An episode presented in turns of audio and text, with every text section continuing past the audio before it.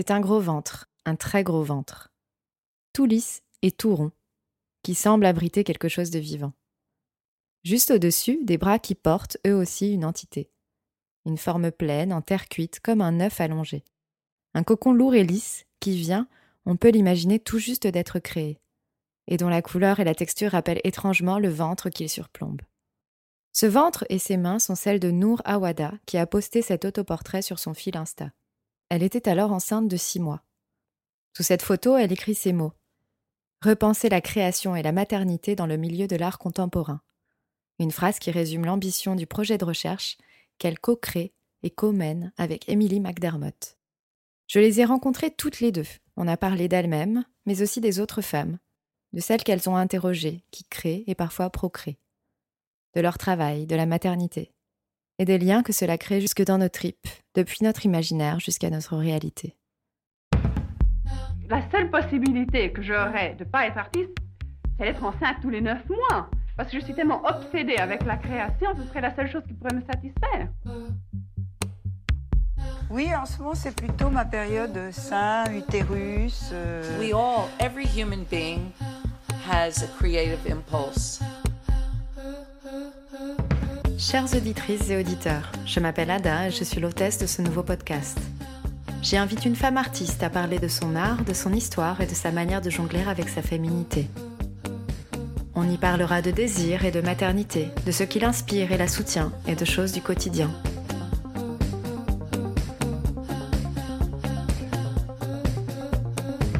Peintre, plasticienne, artiste textile, photographe, des artistes femmes d'aujourd'hui viendront raconter leur créativité au prisme de leur féminité.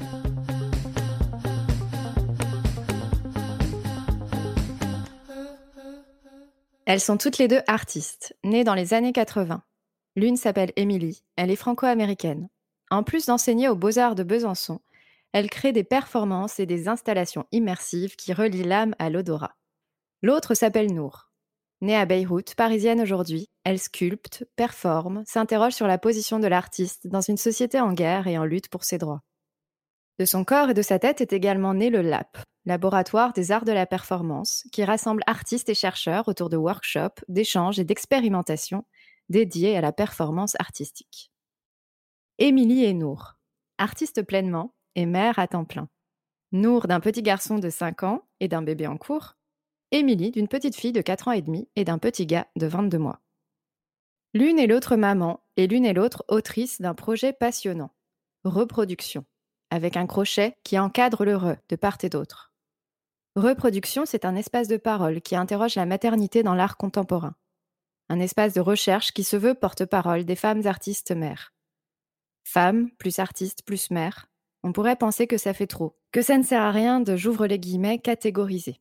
Sauf que, Sauf que si on ne le fait pas, on n'en parle pas, et c'est un peu pour ça qu'Émilie et Nour ont lancé ce projet.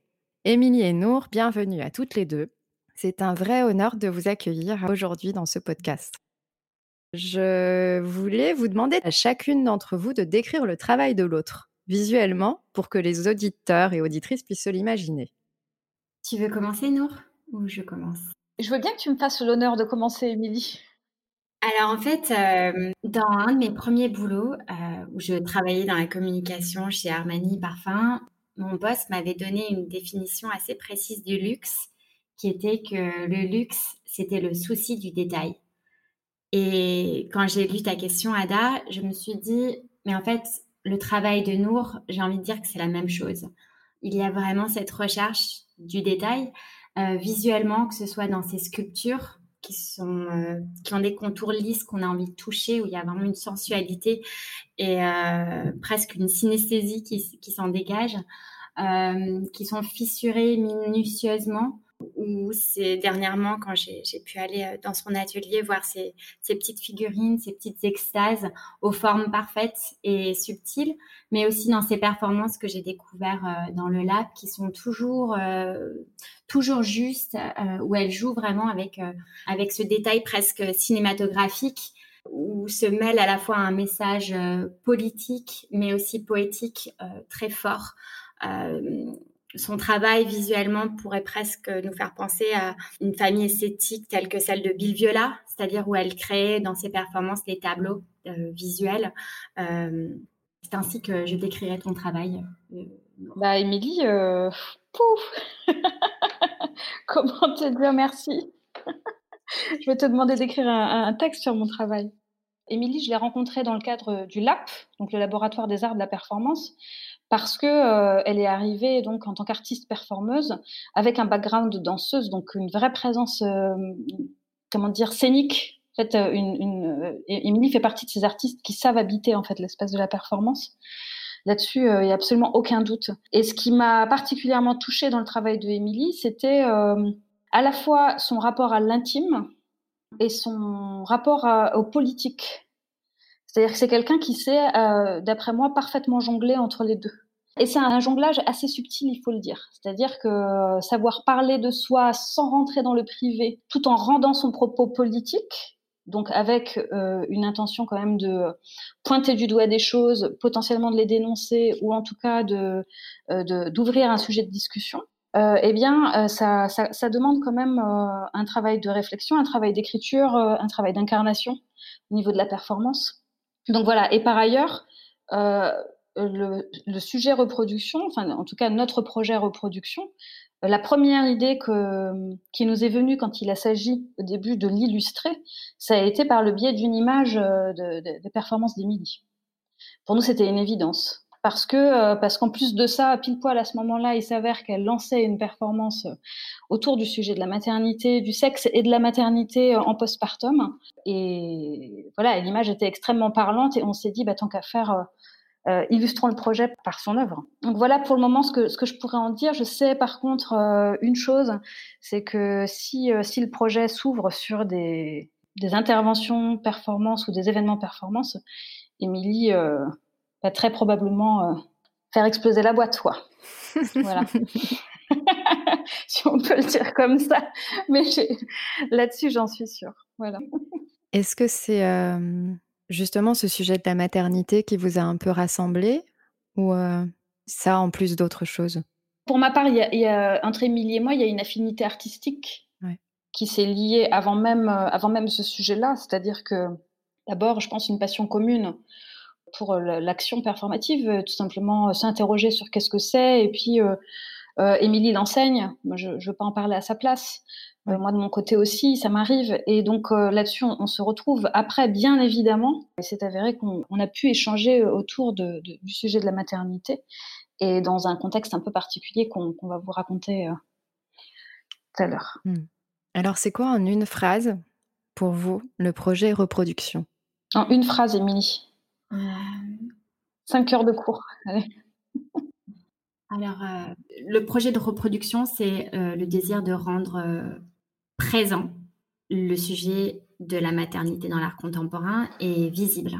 Donc, en fait, pour un peu faire un clin d'œil au dernier ouvrage de Lorraine Bastide qui s'appelle Présente, c'est de nous rendre présentes, femmes, mères et artistes, dans le champ de l'art contemporain. Et pour toi, Nour? Euh, en complément de ce que Émilie vient de dire, euh, le projet reproduction, c'est une manière aussi pour nous euh, de, pouvoir nous entourer de témoignages de femmes artistes au travers de la France, donc artistes et mères bien entendu, afin de pouvoir appuyer justement notre volonté de, de faire bouger les lignes, comme le dit souvent Émilie, c'est-à-dire d'ouvrir des portes qui actuellement sont fermées aux femmes artistes et mères. Donc euh, c'est une histoire de sororité, euh, c'est une histoire de collectif aussi, ça va être une histoire de témoignages collectifs euh, qui, qui ont pour objectif d'être rendus publics afin, de, faire sortir justement ce sujet-là de la femme artiste et mère dans le milieu de l'art contemporain, de le faire sortir de l'anecdotique, parce qu'il ne l'est pas.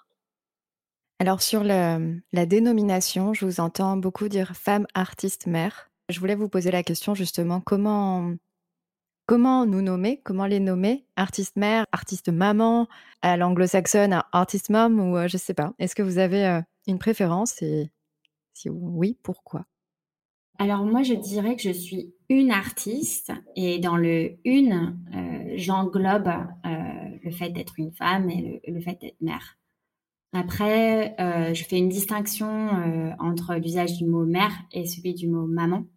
c'est une distinction que fait Fatima Wassak dans son dernier livre, La puissance des mères, dont on va probablement parler au cours de ce podcast, et où maman peut vite prendre une tournure un peu douce et maternante, là où mère se place tout de suite dans le champ politique et dans le champ de l'action et dans le champ de la puissance. Et c'est là que on se situe aussi avec ce projet.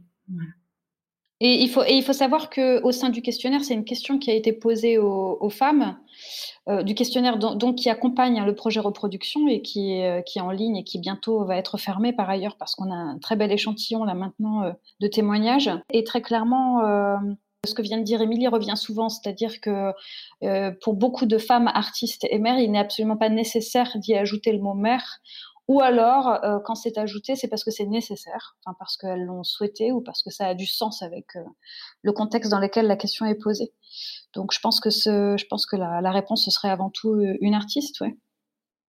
Est-ce que vous pourriez nous raconter toutes les deux ce qui vous a motivé à faire ce projet? À partir de quoi est née cette idée?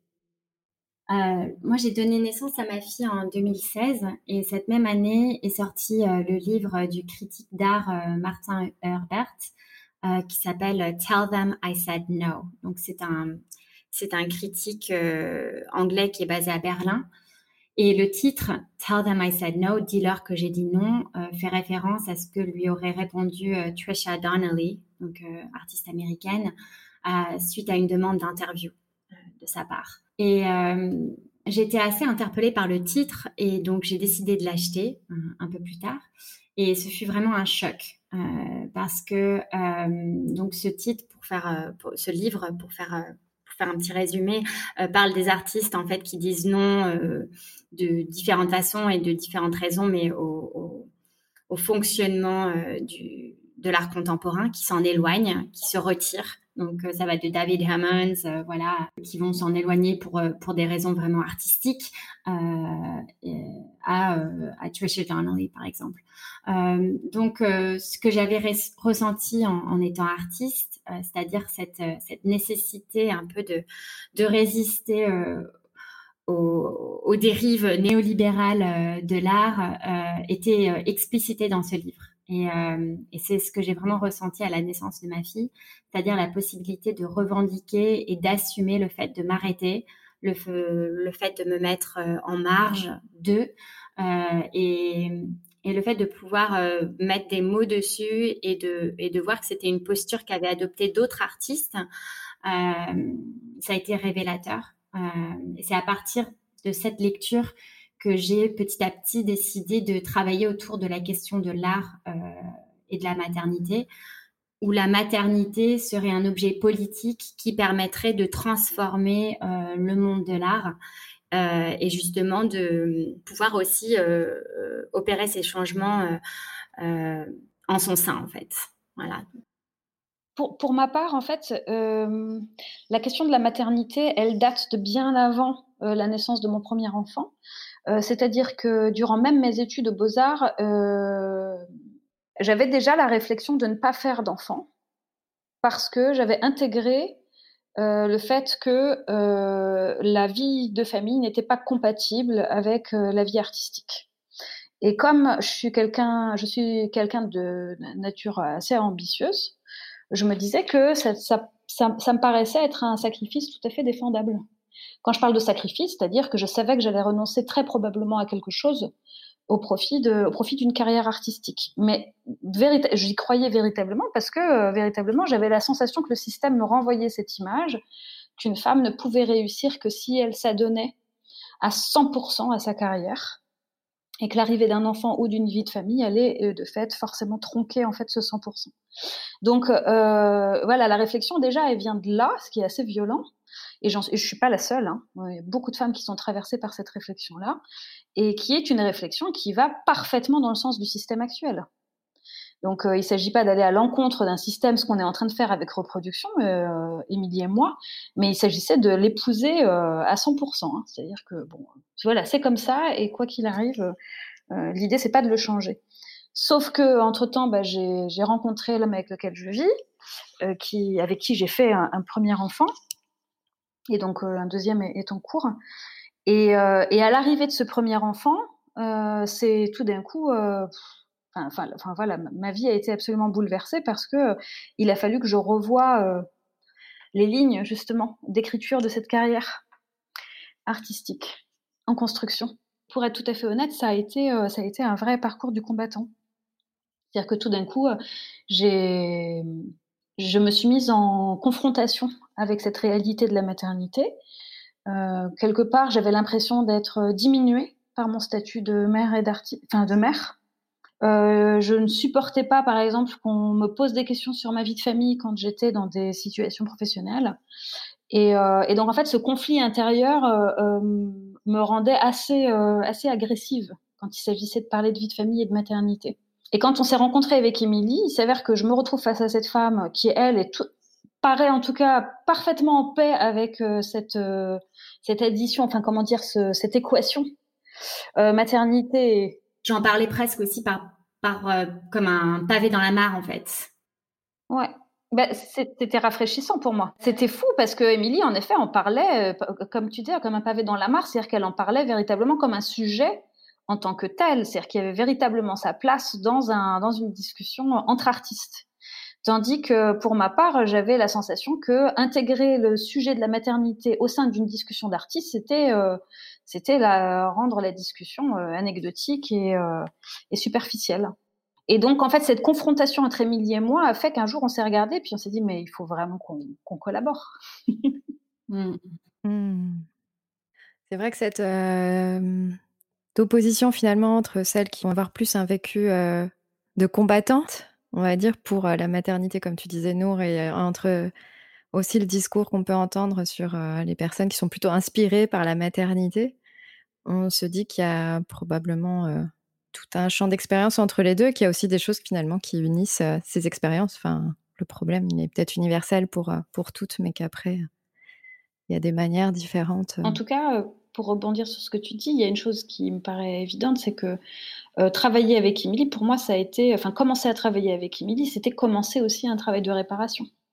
Comme tu le disais tout à l'heure, Nour, c'est un projet qui repose principalement sur des questionnaires écrits que vous avez diffusés sur Internet, qui est encore ouvert mais pas pour très longtemps. Parmi ces questions, il y en a une que moi je pose systématiquement ici quand j'interviewe des artistes mères. Et cette question-là, j'aimerais vous la poser aussi à vous. Diriez-vous que votre travail artistique et vos recherches se sont transformés depuis que vous êtes mère? Euh, C'est une question qui est hum, complexe parce qu'en fait, y a dans, le travail artistique, il y a ce qui ressort d'une manière euh, voilà, euh, première. Hein, et après, il y a, tout, le processus de recherche, de création et tous les sous-entendus qui, vont avec. Je suis assez ambivalente. D'un côté, je dirais que euh, mon travail qui porte beaucoup sur la question de la mémoire, de notre relation au lieu, aux choses du passé, euh, j'en parlais déjà euh, avant, euh, avant mes grossesses. le désir d'incorporer des odeurs était aussi un, projet en cours qui a germé dans ma tête en, 2014, dès 2014. Mais en même temps, ces sujets aussi, quand je regarde des œuvres passées, étaient en filigrane assez en lien avec avec la maternité aussi de loin. Mais je pense à une œuvre que j'ai faite en, en, 2010 qui est basée sur le poème de Louise Erdrich, euh, qui est cette poétesse américaine. Et en fait, en re-regardant la vidéo avec euh, mes yeux de maintenant et mes yeux de mère, ça porte énormément sur la question euh, de la, de la charge qui incombe aux femmes et aux mères. Donc, je l'ai faite. Et maintenant, rétrospectivement, je me dis, bah, en fait, j'étais déjà quand même, j'avais un pied là-dedans. Hmm. Ce qui a changé dans euh, mon travail artistique, c'est le fait d'oser aborder frontalement, j'ai envie de dire, la question de la maternité. Et ça, c'était le cas donc de la dernière performance que j'ai faite, euh, qui s'appelle euh, Practice Your Kegels. Donc Kegels, c'est le le nom qu'on donne en anglais aux exercices de rééducation du périnée.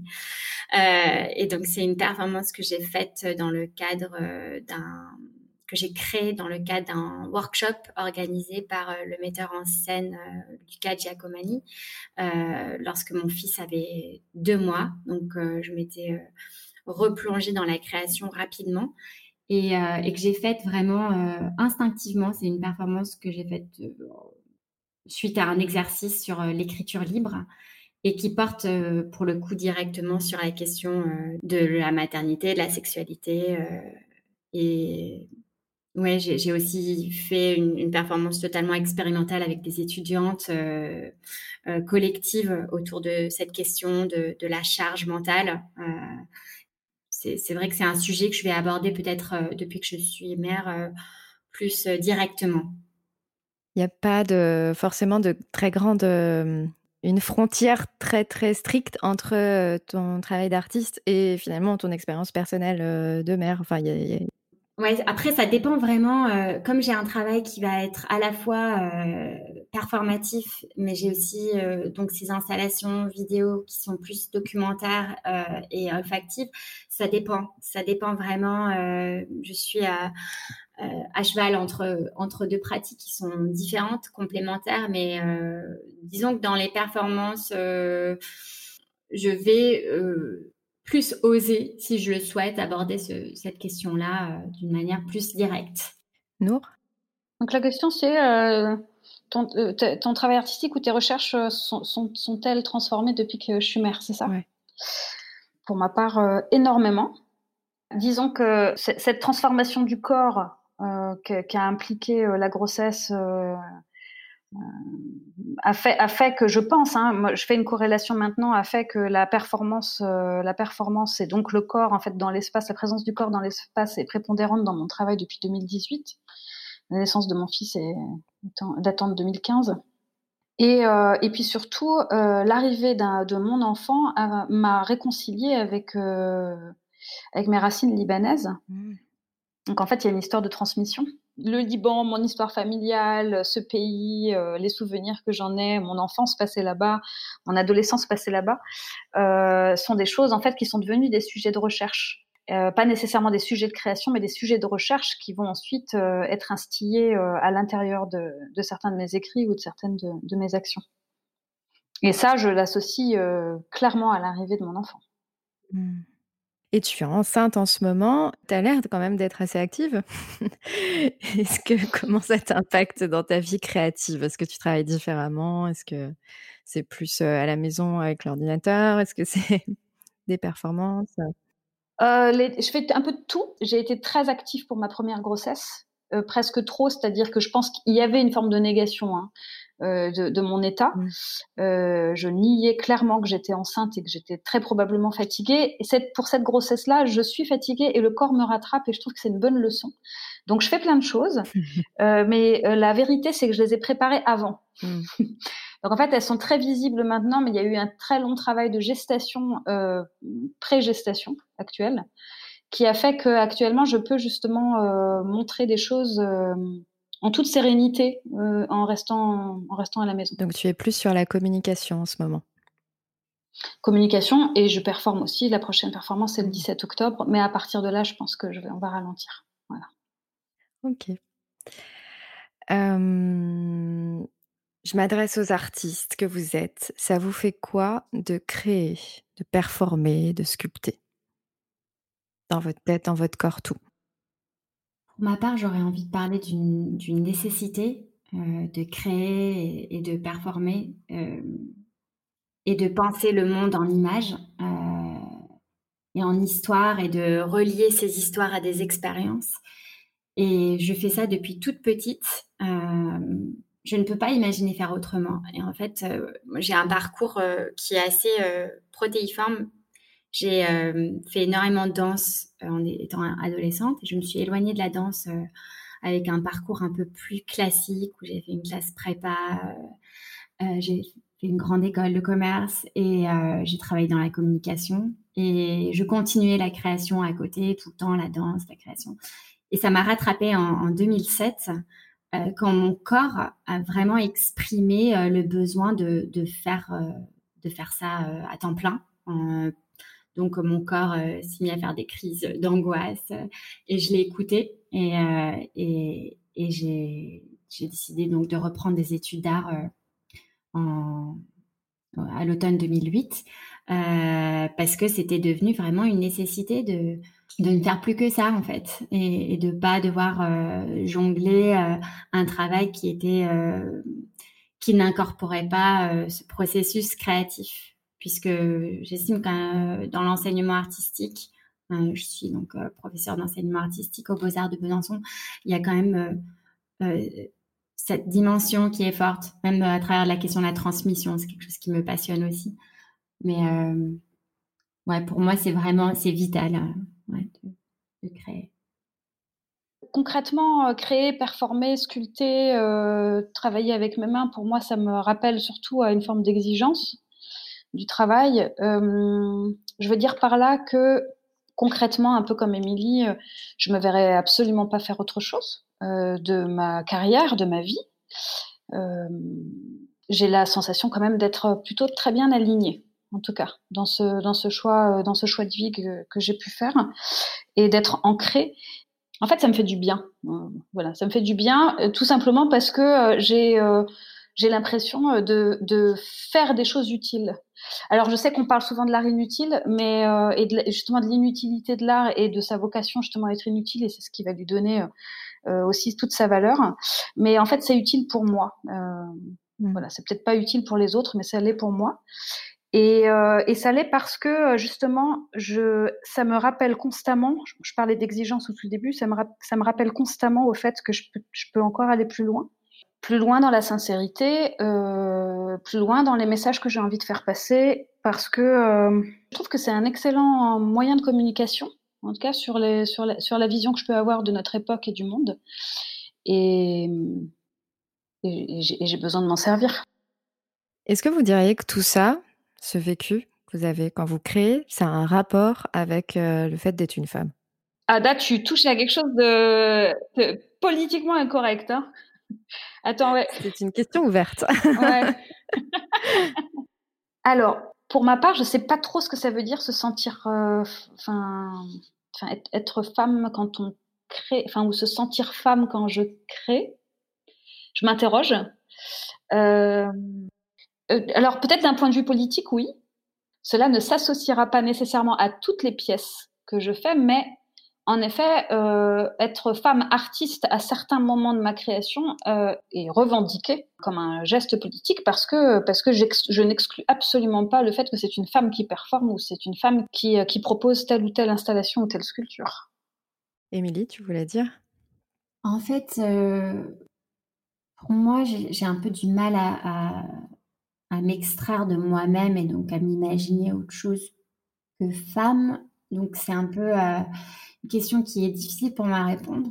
Et je pense quand même que cette nécessité de créer dont je parlais, ce, besoin vital, cette fougue, je crois que c'est partagé aussi bien par les hommes que par les femmes. Et je crois pas que c'est quelque chose qui est spécifique euh, dans mon cas au fait que, que je sois une femme. Euh, après, je rejoins ce que, ce que Nour dit dans le sens où mon expérience de femme a, façonné euh, ma façon de voir le monde, ma façon de, me mouvoir dans le monde, ma façon donc de euh, d'appréhender la création. Donc en ça, euh, oui, ça, ça, ça a probablement un impact que je saisis sûrement pas puisque c'est un peu ontologique à, qui je suis, mais hmm. Hmm. ok. Bon, merci d'avoir répondu à cette question un peu difficile et, ambivalente. Dans ce podcast, j'invite des femmes qui sont artistes, mais pas forcément mères. Parfois elles le sont, parfois pas. Alors il y en a pour qui c'est un choix de ne pas avoir d'enfant, pour d'autres une question de circonstance. Alors Nour, tu disais euh, que tu refusais à la base d'avoir un enfant. Je crois même dans vos témoignages que vous, euh, dans les témoignages que vous m'avez adressés issus de votre recherche, j'ai vu aussi euh, des mères qui disaient qu'elles avaient envisagé à un moment de, ne pas avoir d'enfants pour euh, se consacrer à la pratique artistique.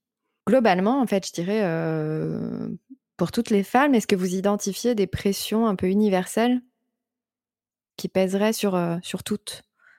Alors, c'est compliqué de parler d'universel parce que là, on est en France et et que je pense qu'il y a vraiment une donnée culturelle très importante en fait dans notre recherche. Je, pense qu'en effet il y a des, euh, euh, des, des, problèmes qui sont posés et qui euh, par certaines femmes et qui reviennent. il y a des récurrences en fait de problèmes en lien avec la maternité et la carrière artistique qui, qui sont récurrentes et qu'on va retrouver au sein des, des, réponses et qui vont par ailleurs nous servir justement à aller, euh, revendiquer des choses par la suite euh, par le biais du, projet reproduction. Euh, ces problèmes-là, ils sont, euh, en fait, ils viennent de très loin. Je, pense qu'ils viennent de très loin. Ils viennent déjà du fait que on, on explique aux femmes artistes que il y a quand même de fortes chances qu'elles soient moins visibles que les hommes. Alors on ne leur explique pas textuellement, hein, mais, euh, mais l'histoire de l'art euh, le fait très bien. En fait, il euh, n'y a même pas besoin de professeur pour le faire. Donc voilà, dans l'histoire de l'art, on le voit, beaucoup de femmes artistes sont invisibilisées. On a des super fondations, enfin des super organismes qui sont là pour les rendre visibles. Je pense à Aware par exemple. Et, donc en fait, on, évolue dans un monde où on a envie de construire une carrière artistique tout en se disant que ça va être forcément plus compliqué que pour les garçons. Et pourtant, on est plus nombreuses dans les écoles d'art. Donc ça, c'est pas des, c'est pas des choses que j'invente. On est plus nombreuses. Donc il y a des questions qui se posent. Qu'est-ce qui se passe après, en fait? Qu'est-ce qui se passe après la sortie des beaux arts et comment se fait-il que euh, que certaines femmes, euh, comme moi par exemple, hein, euh, comment dire, acceptent de, de, de fait qu'il est fort probable qu'elles aient à renoncer à une vie de famille pour mettre en lumière une carrière artistique? Ça, ce sont des questions qu'on pose, auxquelles on n'aura pas de réponse universelle. Euh, mais par contre, il est très important de se les poser et de, laisser la parole à des femmes qui, qui auraient envie de, proposer des choses. Oui, et puis notre projet, il faut, je pense que c'est important de, le situer aussi dans le temps. On est en 2020.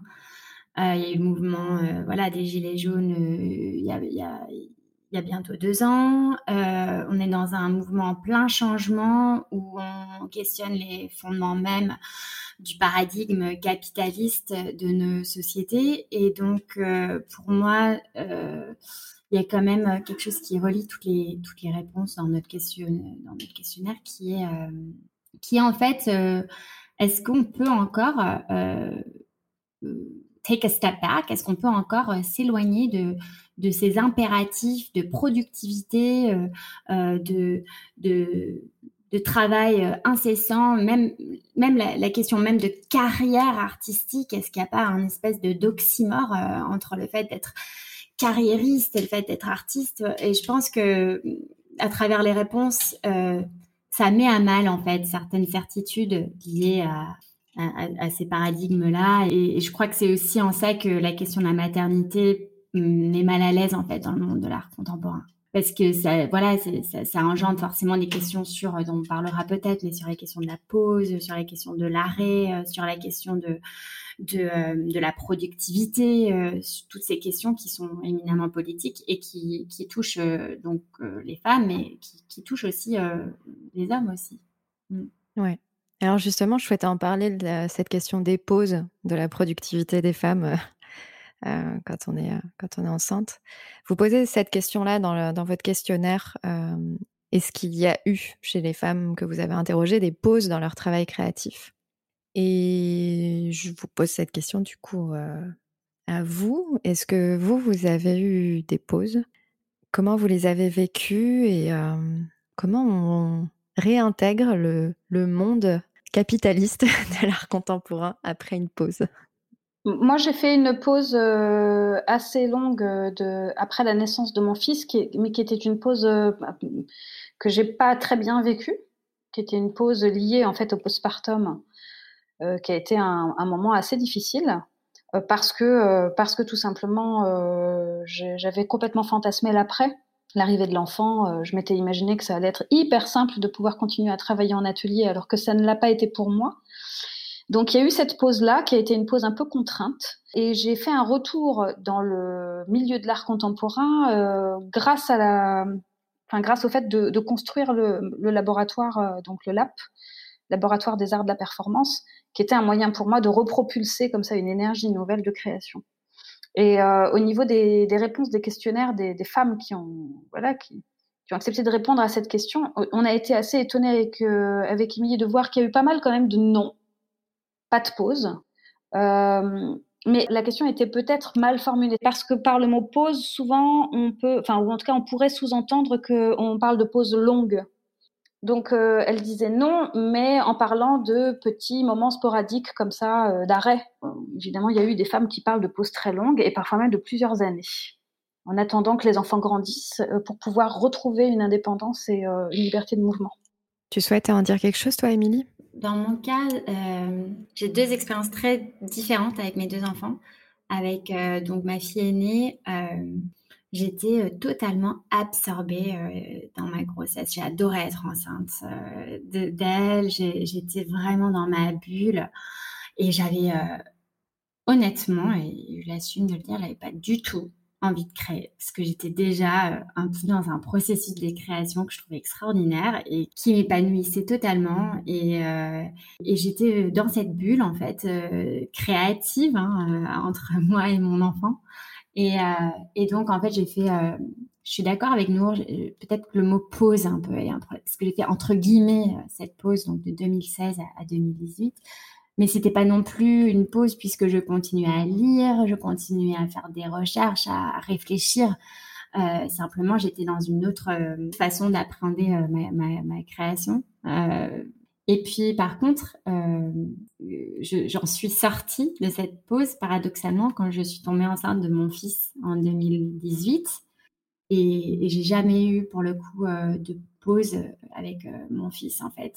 J'ai tout de suite euh, enchaîné avec un workshop, donc quand il avait deux mois, et j'ai réfléchi à, mes projets et je me suis mis vraiment tout de suite dans le bain de la création. J'ai eu deux expériences très différentes et c'était quelque chose dont, j'avais envie en fait. J'avais pas du tout euh, euh, envie d'arrêter de, créer à ce moment-là, en fait.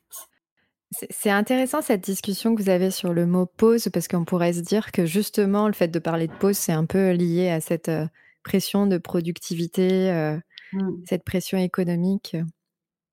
Et j'ai gardé, enfin, j'ai noté un des témoignages que vous m'avez adressé, qui répond un peu à cette question justement. Est-ce que vous avez eu des pauses? Alors, je vais la citer. Ouvrez les guillemets. La cadence a été naturellement ralentie. Pas de break au sens réel, mais la maternité prend beaucoup de temps, d'énergie. À cela s'ajoute la nécessité économique de générer de l'argent, et malheureusement, l'art n'est pas le meilleur moyen pour y accéder. On se disperse donc entre ces trois données, famille, économie et création.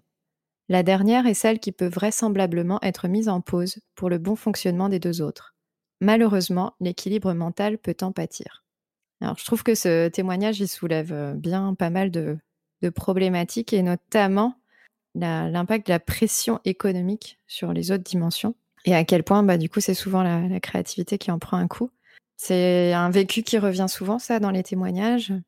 Eh bien, en fait, Ada, c'est pas, il euh, n'y a, pas que ce facteur-là. En fait, le facteur économique, on, là, on sera obligé de le mettre en parallèle avec d'autres facteurs, comme en l'occurrence le couple quand il y a couple.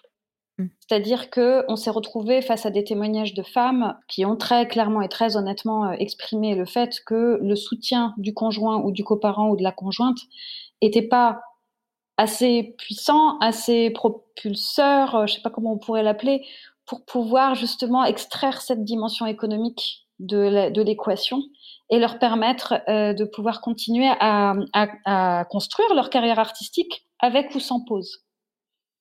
Euh, donc c'est important quand même de le mentionner.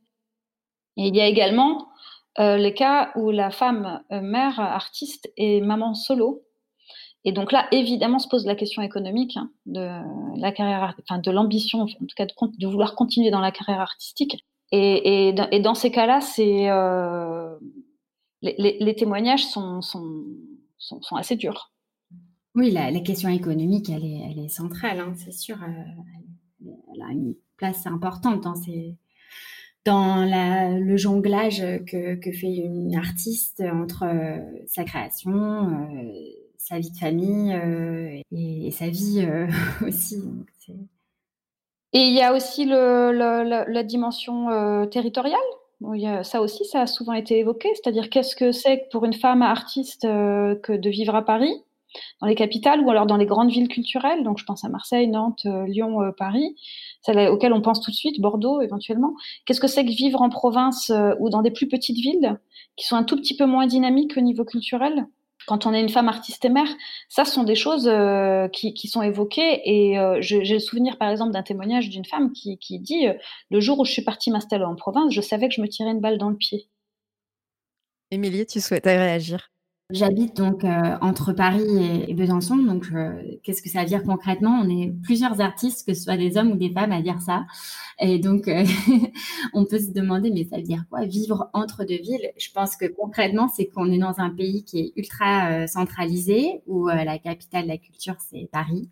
Et donc, effectivement, quand on vit donc en province, même si ce mot veut tout et rien dire, quand on ne vit pas à Paris, donc ça c'est mon cas, c'est-à-dire ma maison, elle est, euh, elle est à Besançon, euh, dans le Doubs. Euh, si on veut pas faire l'expérience que décrit cet artiste, décrit Nour, c'est-à-dire faire cette expérience où on a l'impression de se mettre à mort, hein, ben, il faut maintenir un lien fort avec Paris. Donc moi, c'est mon cas.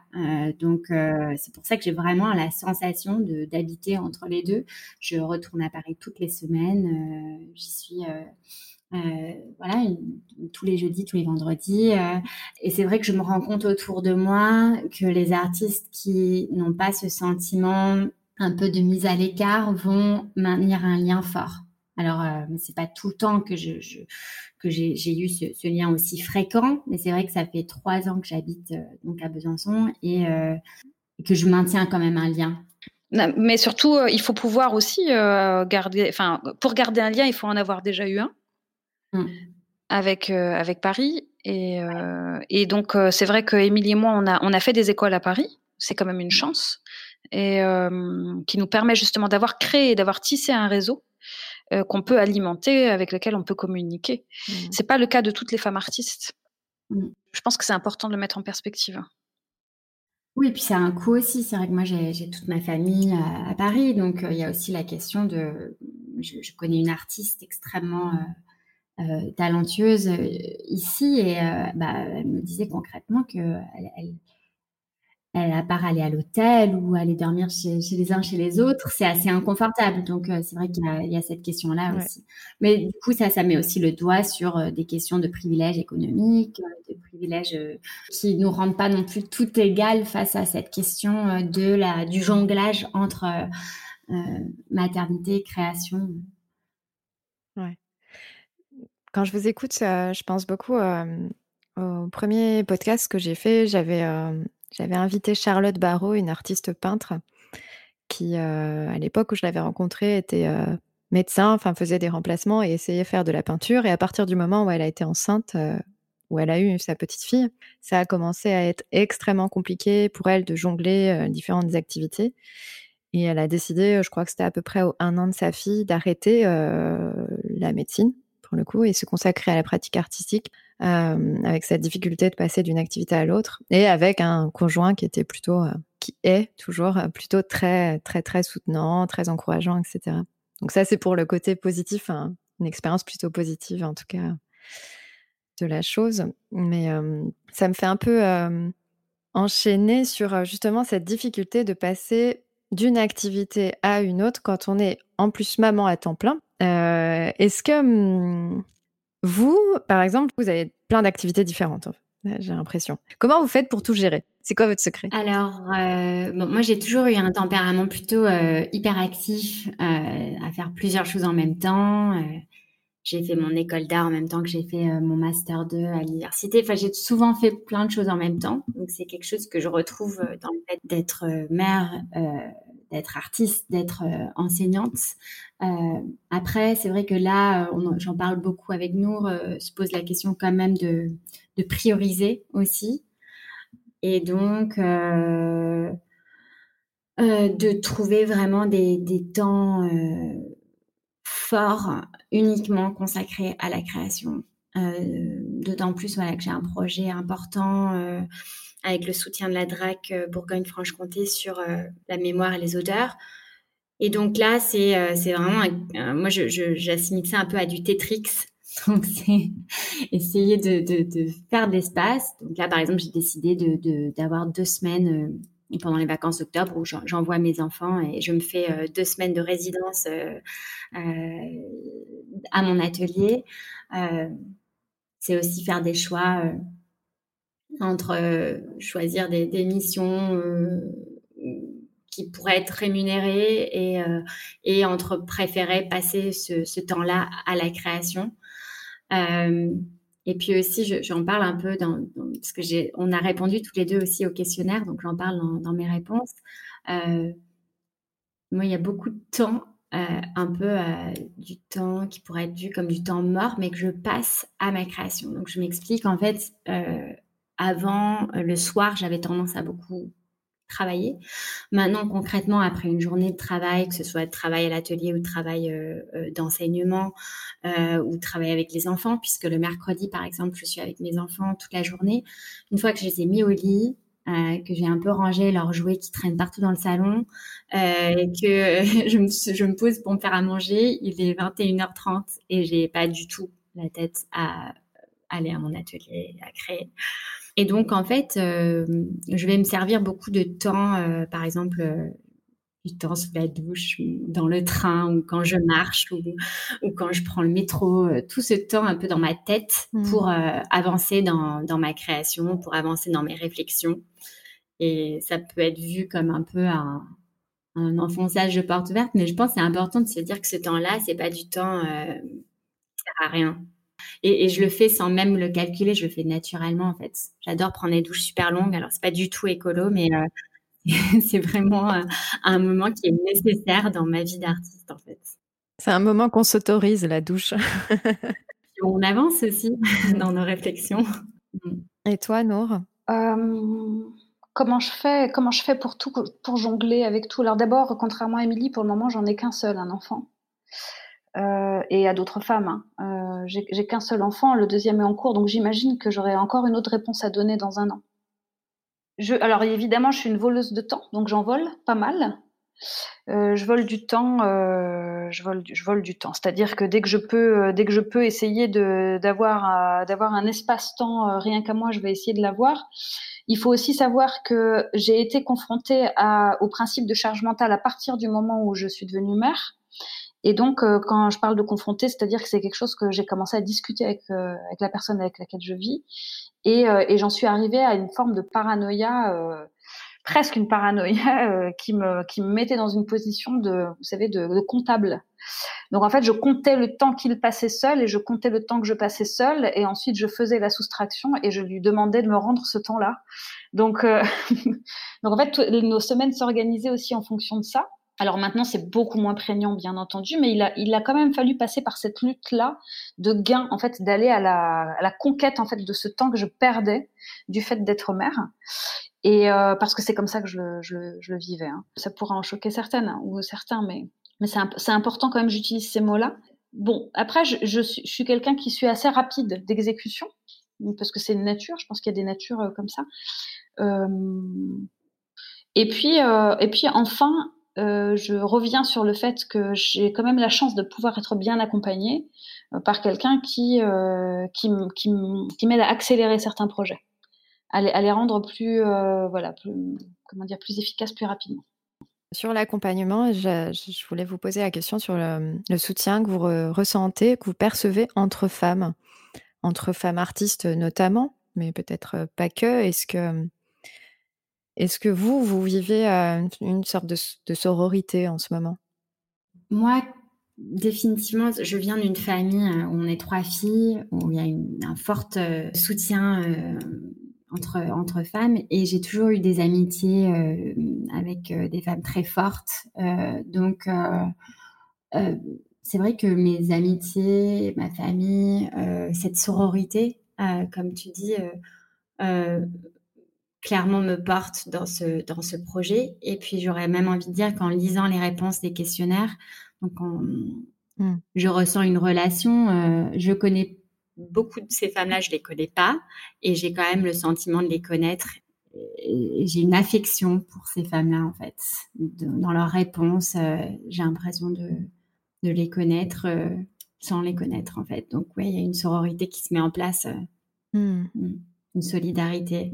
Oui, il y a un peu, on pourrait penser qu'il y a un peu cette visée-là dans votre projet, justement, de rassembler aussi les, euh, femmes et de se soutenir.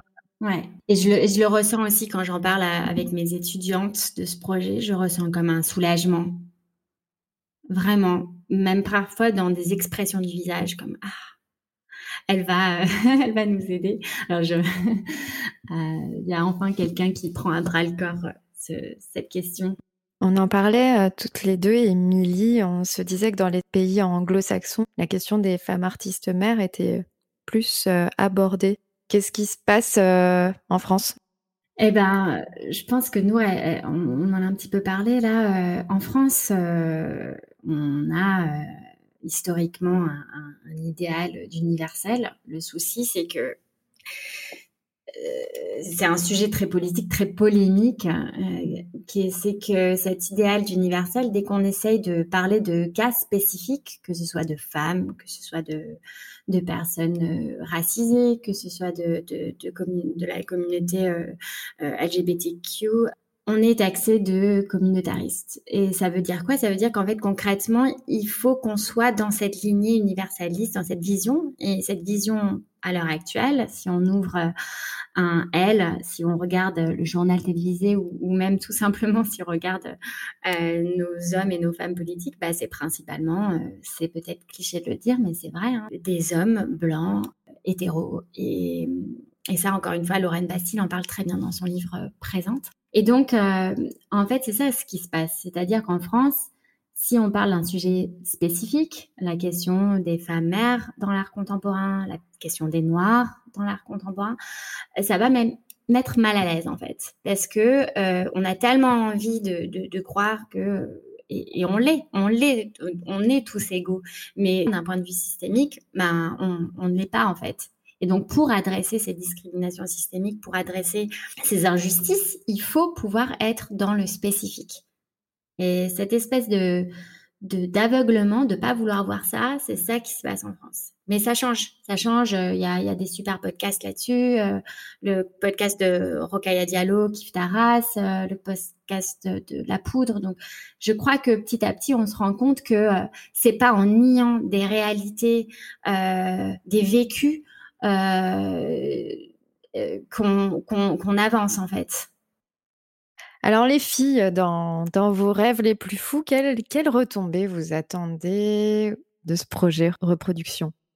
Alors, d'abord, il, d'abord, il faut, on l'a, l'a pas dit euh, au tout début, mais projet reproduction, il a, il a eu une chance énorme d'avoir été accueilli à bras ouverts par l'association AA, AHAH, qui se trouve donc à Paris et qui est dirigée par une femme merveilleuse qui s'appelle Marie Cantos, qui a été euh, voilà tout de suite euh, extrêmement emballée à partir du moment où on lui a raconté en fait notre projet et, et, ce que ce qu'on souhaitait euh, en effet en faire.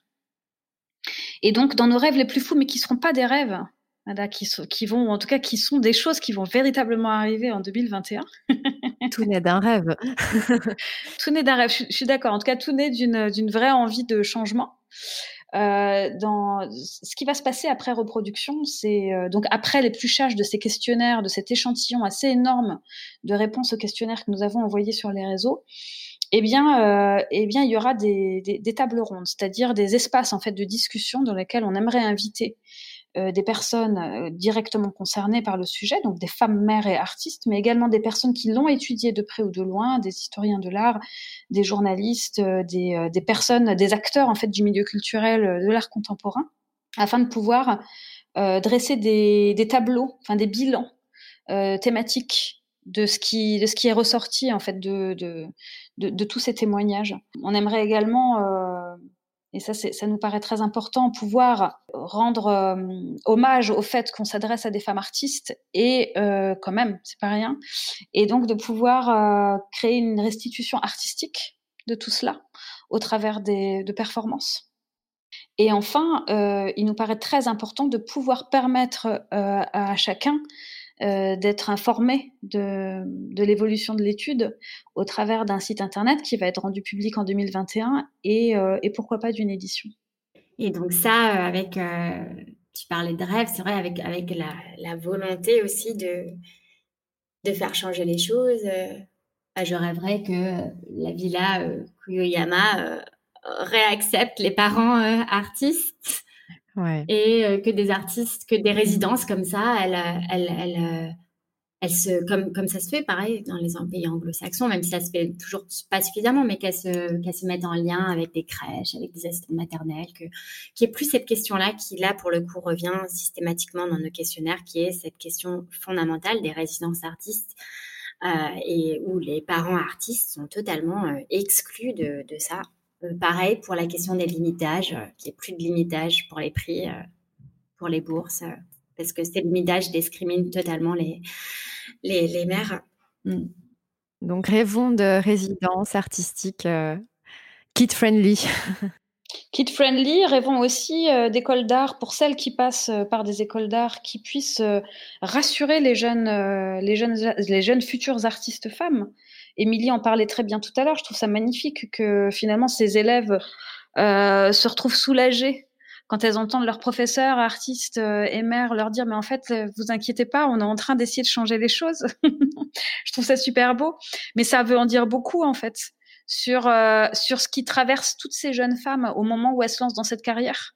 Euh, C'est-à-dire qu'il y a une réconciliation en tout cas à mettre en place et il est de, de, notre responsabilité, nous les filles, hein, d'ouvrir euh, bah, d'ouvrir les discussions et puis euh, et puis de pointer du doigt aussi euh, le, le, les, les, systèmes discriminants. Ne, euh, oser, le faire en tout cas publiquement. il ne s'agit pas d'aller faire de la dénonciation de la délation, absolument pas. C'est pas ça, mais, mais mais pouvoir dire aux filles, ben en fait, vous inquiétez pas. Enfin, vous pouvez, en fait, comment dire, instaurer une posture de guerrière. Émilie en parlait au tout début rendre véritablement politique la posture de mère. À partir du moment où c'est intégré, et ça va être dur, hein, ça va être un combat, euh, je suis persuadée que des choses vont changer. Mmh. Oui, tu parlais de puissance, Émilie, la puissance des mères, euh, inspirée par le dernier livre euh, de Fatima Wassak. Alors, il y a une question qui me tient à cœur à la fin de, à la fin de chaque épisode. Est-ce que vous pourriez me donner des, des noms d'artistes femmes qui vous inspirent, toutes les deux, dans votre travail, dans votre vie? Euh, Alors moi, j'étais vraiment... J'adore Sally Mann, donc la photographe américaine, qui a trois enfants, qui les a beaucoup photographiés. Donc et, euh, j'ai beaucoup aimé son, exposition au jeu de paume. Euh, j'aime bien la simplicité avec laquelle elle parle de son travail, la rigueur dans son travail.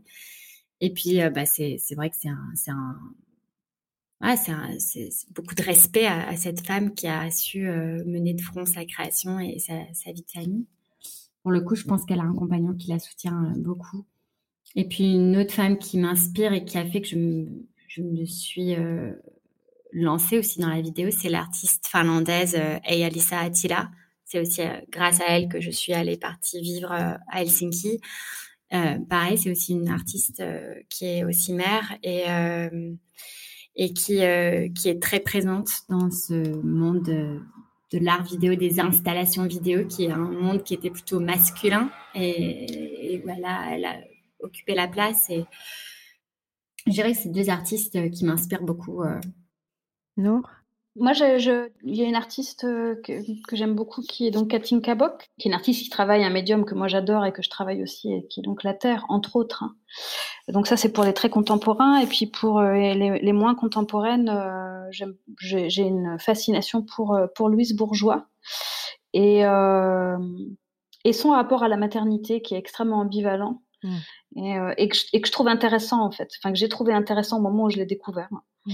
Euh, donc son rapport autant à sa mère que elle à ses propres enfants. toutes les références que vous avez citées euh, de bouquins, d'artistes, etc., on pourra les retrouver soit sur le résumé du podcast ou même euh, sur Instagram.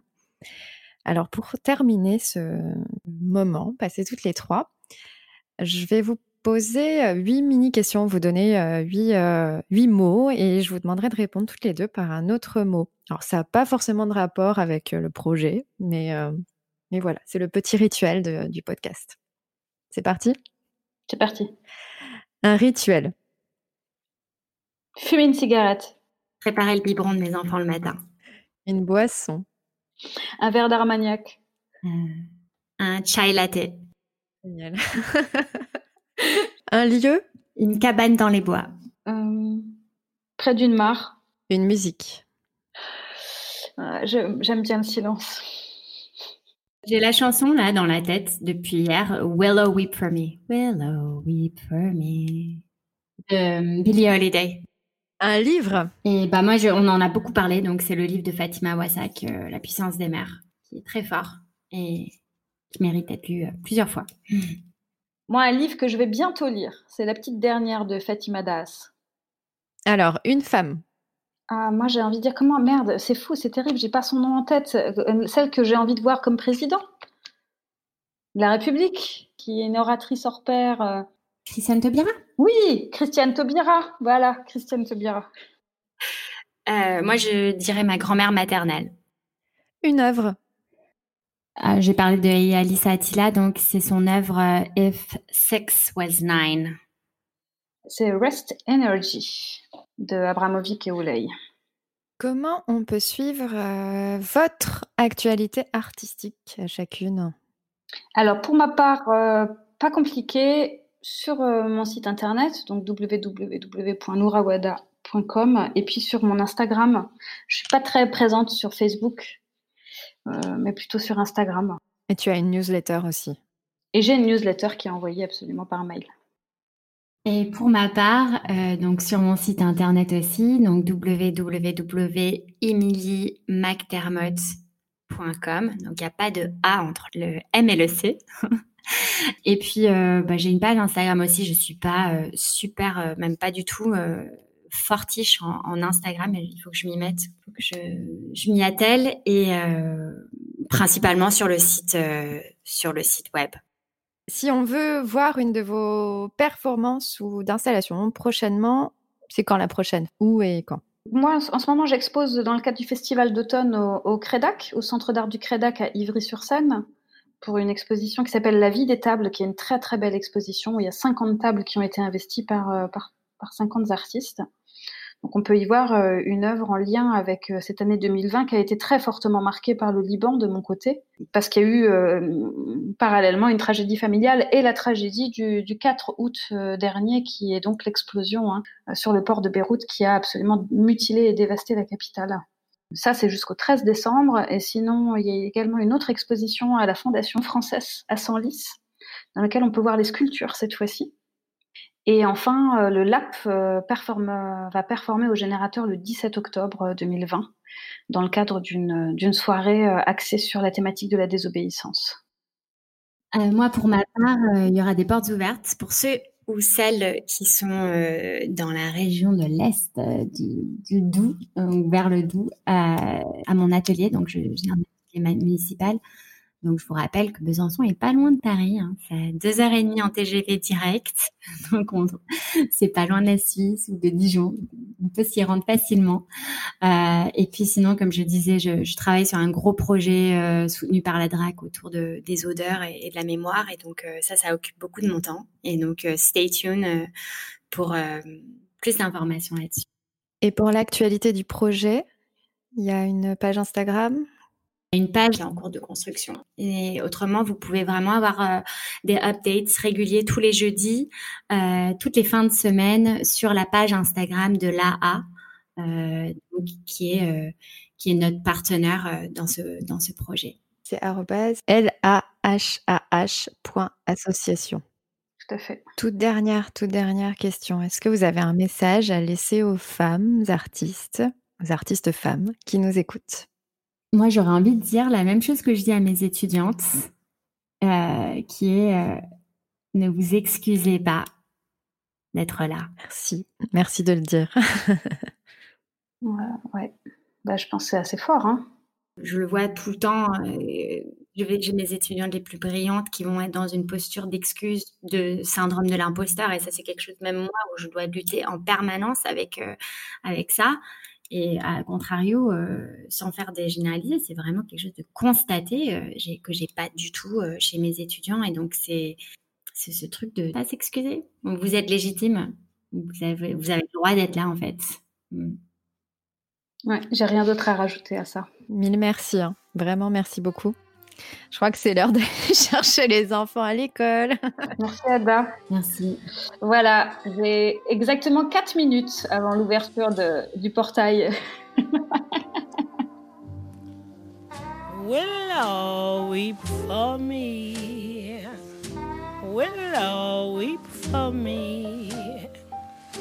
Bend your branches down along the ground and cover me.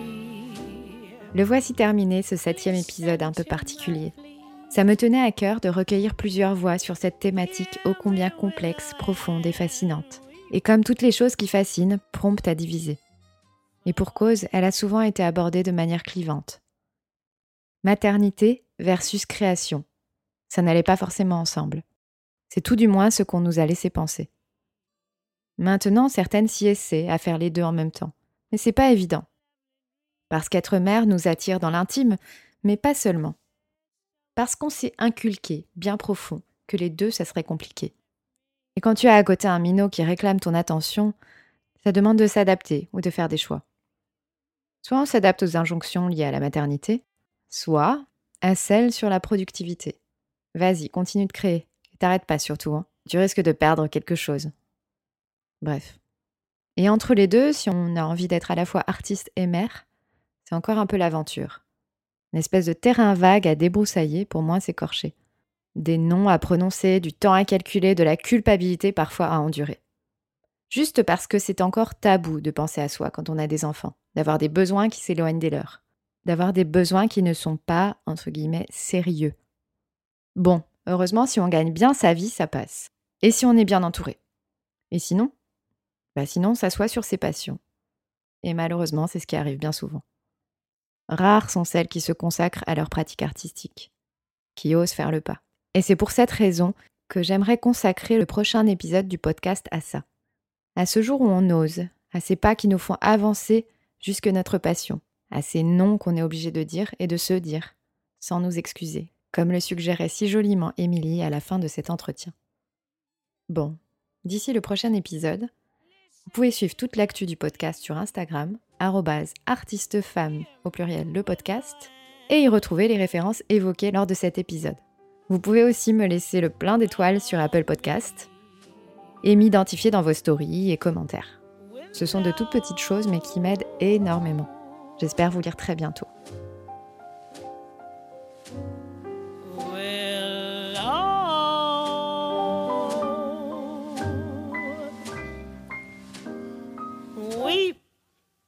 Willow, weep for